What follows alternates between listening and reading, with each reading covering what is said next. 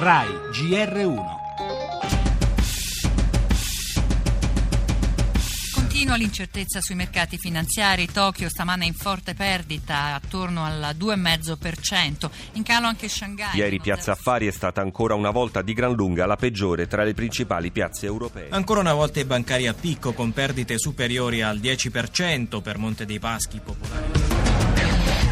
L'orientamento dei mercati sembra, non solo a me, ma a molti analisti indipendenti, non commisurato alla realtà economica delle banche italiane che sotto molti punti di vista sono più sicure di quelle di altri paesi. Quando le borse scendono con questa intensità e in un tempo così breve ci sono solo due ipotesi. La prima è che sta per succedere qualcosa e noi lo scopriremo dopo. La seconda può essere invece che qualcuno sta monetizzando investimenti fatti anche magari molto tempo fa semplicemente perché necessita di portare del tornaconto a casa.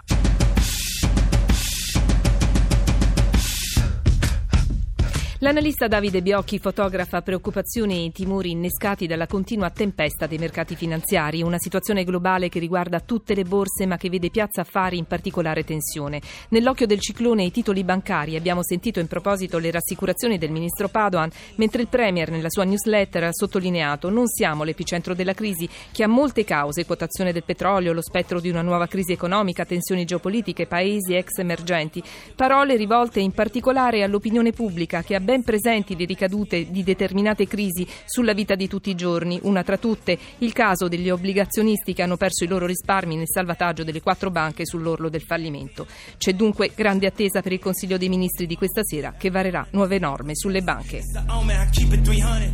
Le altre notizie, unioni civili al via il voto al Senato, molte le incognite, Renzi incalza, i diritti vanno riconosciuti ma chiude all'utero in affitto. Corsa alla Casa Bianca nelle primarie in New Hampshire, vincono i due outsider Trump e Sanders. Sanders. Cronaca nella notte maxi retata dei carabinieri di Catania contro la mafia, 109 gli arresti. Un'operazione che avviene in un giorno storico nella battaglia contro Cosa Nostra. Esattamente 30 anni fa si apriva a Palermo il più grande processo alla mafia che sia mai stato celebrato. Ancora si celebra oggi il giorno del ricordo per commemorare le migliaia di persone uccise nelle foibe. In chiusura, la prima serata del Festival di Sanremo, l'emozione di Elton John, le canzoni e i nastri al cobaleno.